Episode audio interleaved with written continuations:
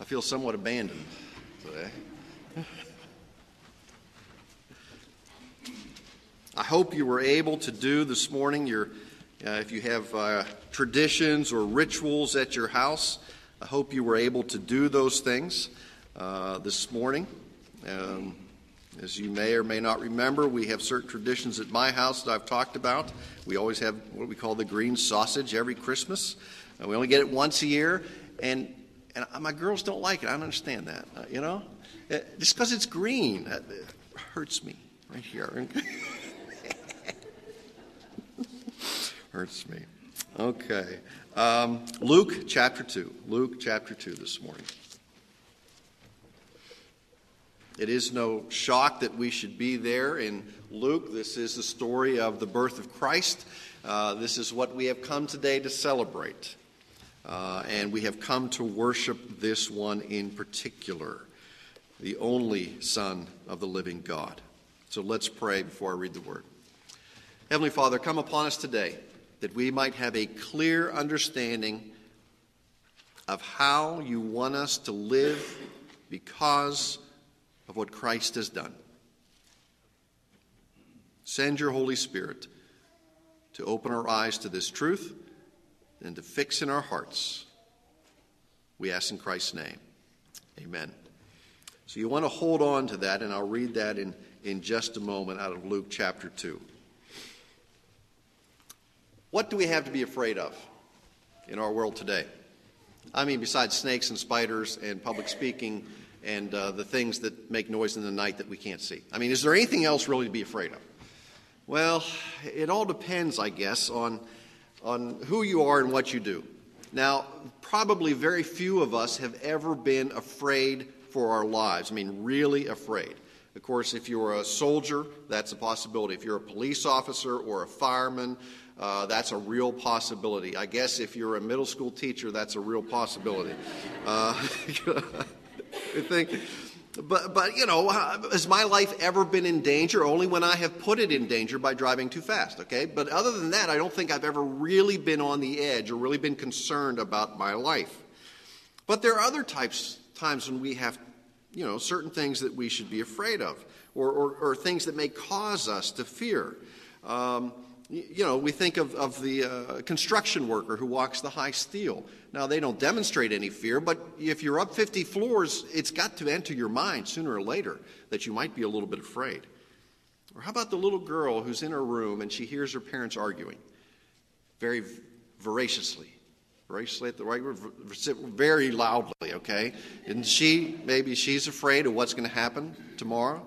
Are, are her parents going to stay together? What about the widow who, after 50 years, is suddenly alone and she, she closes the door to her house and she looks around and there's no one else there but her? Does she have cause to be afraid?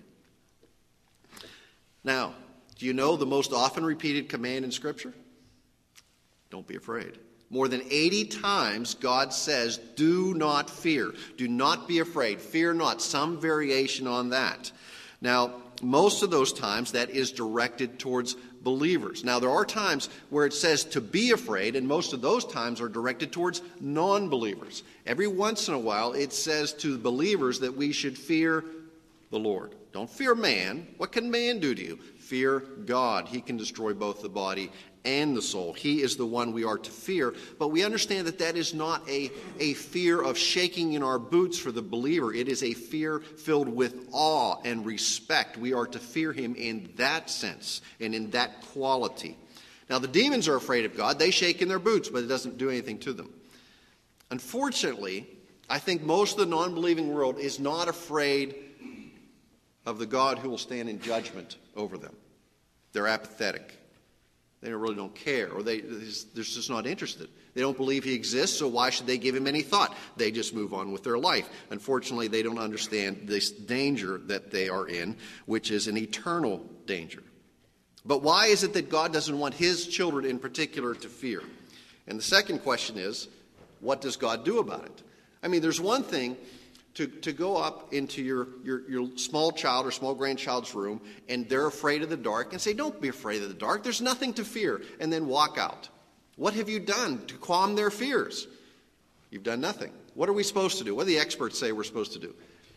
Okay, look under the bed and look in the closet and do all those things. Give them a reason not to be afraid. Okay? So, has God given us a reason why His children, His people, should not fear? Well, let's look at some scriptures, and I've got, oh, I've just got a sampling here. Uh, there are far more than this that talk about this. Deuteronomy, serve only the Lord your God, fear him alone, obey his commands. Deuteronomy 31, be strong and of good courage. Do not fear nor be afraid of them. For the Lord your God, he is the one who goes with you. He will not leave you, nor will he forsake you. Joshua chapter 1. I promise you what I promised Moses. Wherever you set your foot, you will be on land I have given you. Be strong and courageous, for you are the one who will lead these people to possess the land. Do not fear, Joshua. I have taken care of this. Psalm 23 Even though I walk through the valley of death, I will fear no evil, for you are with me.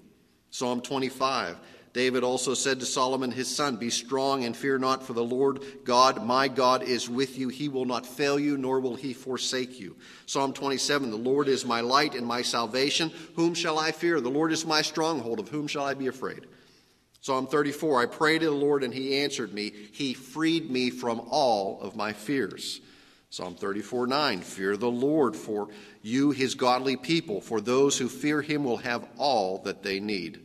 Psalm 56 When I am afraid, I will trust in you. In God, whose word I praise. In God I trust. I will not be afraid. What can mortal man do to me? Psalm 91 He will cover you with his feathers, he will shelter you with his wings. His faithful promises are your armor and protection. Do not be afraid of the terrors of the night, nor the arrows that fly in the day. Do not dread the disease that stalks in darkness, nor the disaster that strikes at midday. Though a thousand fall at your side, though ten thousand are dying around you, these evils will not touch you. Isaiah 41 So do not fear, for I am with you. I will uphold you with my righteous right hand. Isaiah 51 I am the one who comforts you. So why are you afraid of mere humans? Ooh, I love that one. Matthew 10 Do not fear those who kill the body, but cannot kill the soul, but rather fear him who is able to destroy both body and soul. Luke chapter 12 Do not be afraid, little flock, for your Father has been pleased to give you the kingdom. Why are you afraid? The Father's given you the kingdom. Romans chapter 8 For you have not received a spirit of bondage to fear, but you've received a spirit of adoption, whereby we cry, Abba, Father. 2 Timothy, for God has not given us a spirit of fear and timidity, but of power and of love and of self discipline. Hebrews 13, for he himself has said, I will never leave you nor forsake you. 1 John, such love has no fear, because perfect love expels all fears. If we are afraid, it is for fear of punishment, and this shows us that we have not fully experienced his perfect love. And in Revelation, then he placed his right hand on me and said, Do not be afraid. I am the first and the last. It's just a sampling of Scripture that says, Do not be afraid. Do not fear. Why? For I am God. Now, each of us has our own fears, and perhaps you're an open book, and everybody knows that you're afraid of spiders or snakes or uh, public speaking or afraid of uh, small spaces or big spaces or heights or uh, water. You know, we all have those fears, and they're here with us. No matter where we are, our fears go with us, they cling to us. Sometimes they keep us from doing certain things. I know people who have been afraid of going over bridges that cover that, that go over water which makes it very tough, especially if you live in Pennsylvania, to get anywhere, okay? Because almost every bridge is going over a river. How do they get around? But on this Christmas morning, on this Christmas morning, it is time to put our fears aside. It is time to start living what I, I term the fearless Christian life. What have we to fear? What have we to fear? Now, how can I possibly expel from my world all these things that have come to grip me, have come to hang on to me? How can I get rid of them? It's found in Luke chapter 2. Not only does God say, Do not be afraid, He gives us the power not to be afraid, and He gives us the reason not to be afraid. Luke chapter 2, verse 10. The angel said to them, Do not be afraid For behold, I bring you good news of a great joy, which shall be for all the people. For today in the city of David there has been born for you a Savior, who is Christ the Lord. These are the freeing words of Scripture. Do not be afraid. Do not be afraid. This is the command. That's the first thing. The command is to fear not.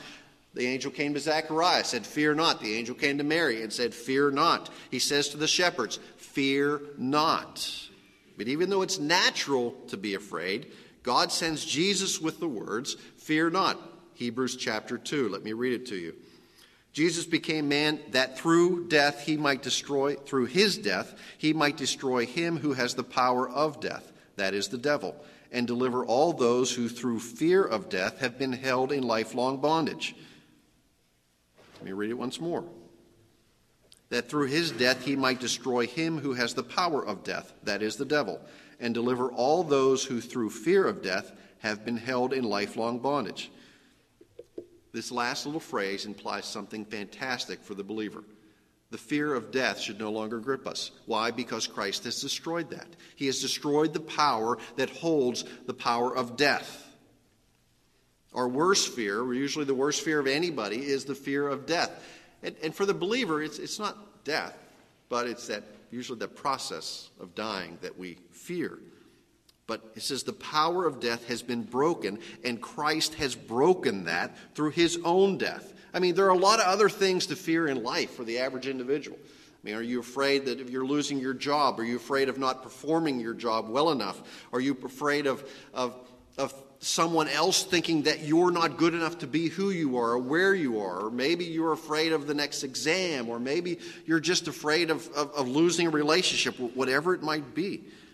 But the Lord says, Fear not, for I am with you. Do not be dismayed, for I am your God. I will help you. I will strengthen you. I will uphold you with my righteous right hand. Do not be anxious about life, about what you shall eat or wear or drink. Cast all your anxieties on God. He cares for you. The Lord is my light and my salvation. Whom shall I fear? He is the stronghold of my life.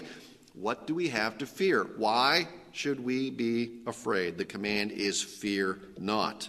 Now, with that command comes something else.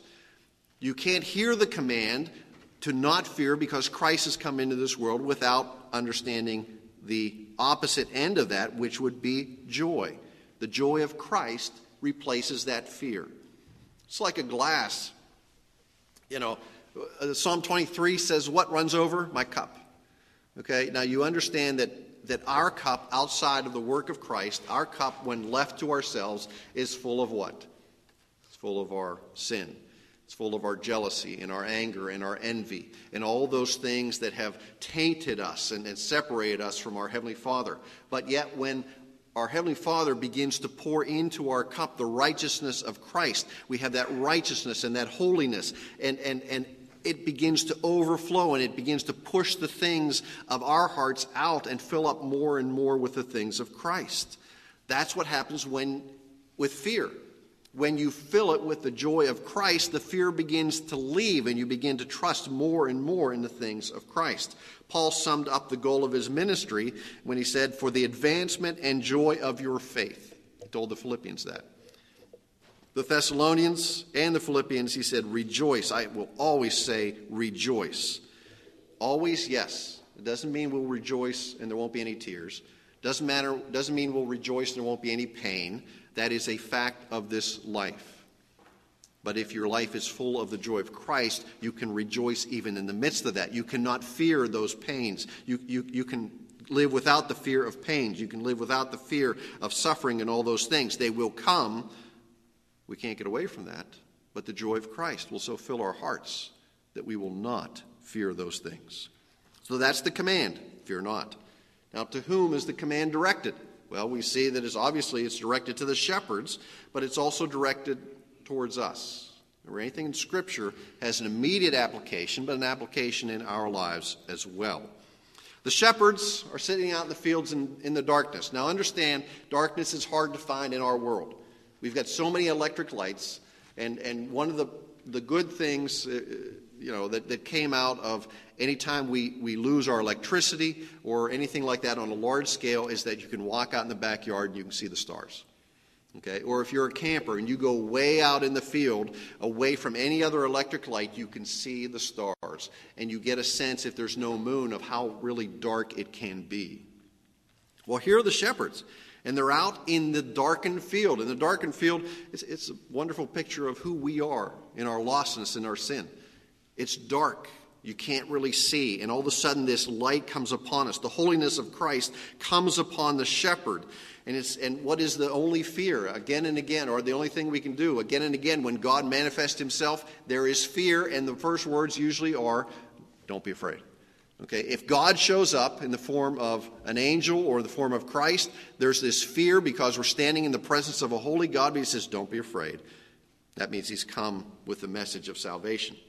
When God appeared to Moses, the mountain shook. The people wouldn't even go on the mountain. They said, Moses, you go up on the mountain. No, I'm not going up there.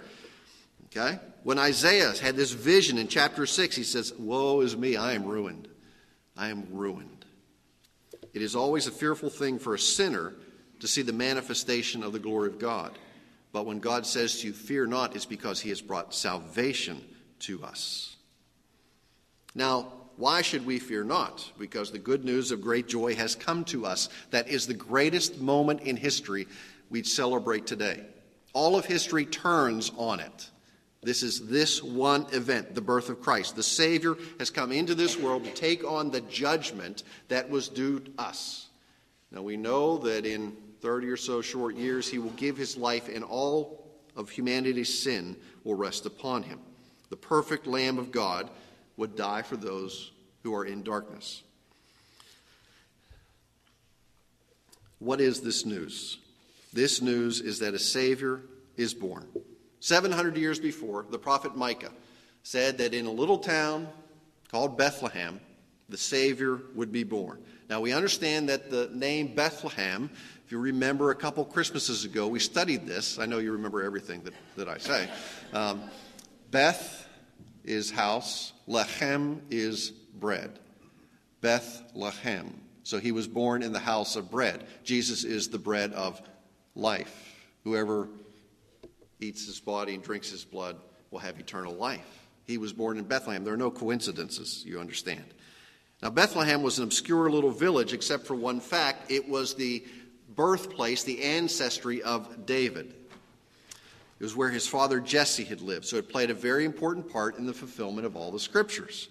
Now, as it turned out, God is working his plan. So, Caesar Augustus, the most powerful man in, in all the world at that time, says, You know what? I think I need a census. I need to count how many people there are. So he goes about counting everybody in his realm. That means all the Jewish people in particular had to go back to the city of their ancestry.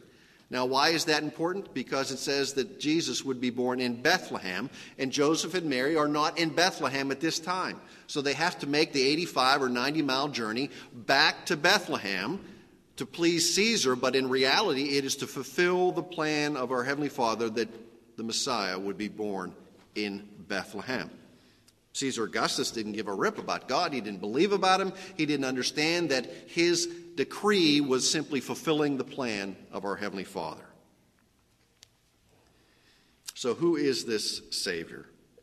He is Christ the Lord. Now, Christ is not the last name of Jesus. I know we often just say Jesus Christ. Technically, it should be Jesus the Christ. Christ means Messiah or Lord. Now, Lord is not simply that he is our master. Yes, he is our master, but this particular word means so much more.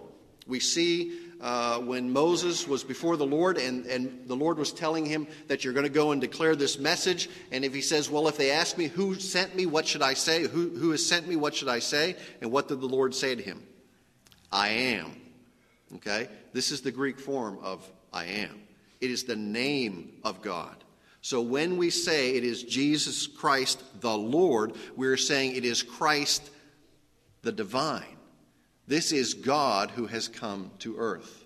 So when the angels declare to the shepherds that Christ the Lord has come, they're saying God has come to earth. So fear not, for today God has come to earth. Why should we not fear the things of this world? Why should we not be afraid? Because our God is not one who stays far away from us. He is not one who gets the ball rolling and then sits back and says, You have at it, I'm just going to watch. He is intimately and personally involved in the lives of all those he has saved. He is intimately and personally involved in all the works of his creation. Caesar just thought he was counting the number, but he was simply fulfilling the plan of God that his son would be born in Bethlehem. God is personally and intimately involved in all aspects of his creation. And the demonstration of that love, the demonstration of that care, is that Christ left the right hand of the Father and came into this world as our Savior. The fearless Christian life can be led not because there's nothing to be afraid of in this world. There's pain and there's suffering and there's hurt and there are things that are dangerous. Those things are all fearful. But because Christ has come into this world, they need not control us. They need not cling to us. They need not run our lives. We can face those things with an underpinning of joy in all that we do. Fear not, for Christ the Lord has come into this world to save the likes of us. So, what do we have to fear? Let's pray. Lord, what do we have to fear? I, I know in our hearts we all have these fears. Am I good enough? Am I smart enough? Am I attractive enough? Can I succeed at this? Or what about the, the, the physical fears that we have? When, when we see the doctor and he tells us that we've got a disease, or he tells us that, that you know, things are falling apart and we're getting old, or, or, or what about when we go home and, and, and you know, things are broken at home and we don't know why or we don't know how to fix them. So, Lord, those things are real to us. But those fears do not have to control us. With the joy of Christ controls us. The fear not was not just to the, to the shepherds, but it was to every believer. Fear not, for Christ the Lord has come into this world to save the likes of us. So, Heavenly Father, today, as we worship Christ, God has come into this world. We worship Him. He is the Lord. Remind us that He has come for us, for we who hear this message, that our hearts would not be closed to the things of Christ, that, that that your Holy Spirit would come into the life of everyone here and we would be enlivened to these things, and joy would replace any fear that we have. And this great confidence in your work and in your love for us would run through all that we do and say. Who should we fear? Who can do anything to us? We fear and we stand in awe only of you. And it's in your Son's name that we pray. Amen.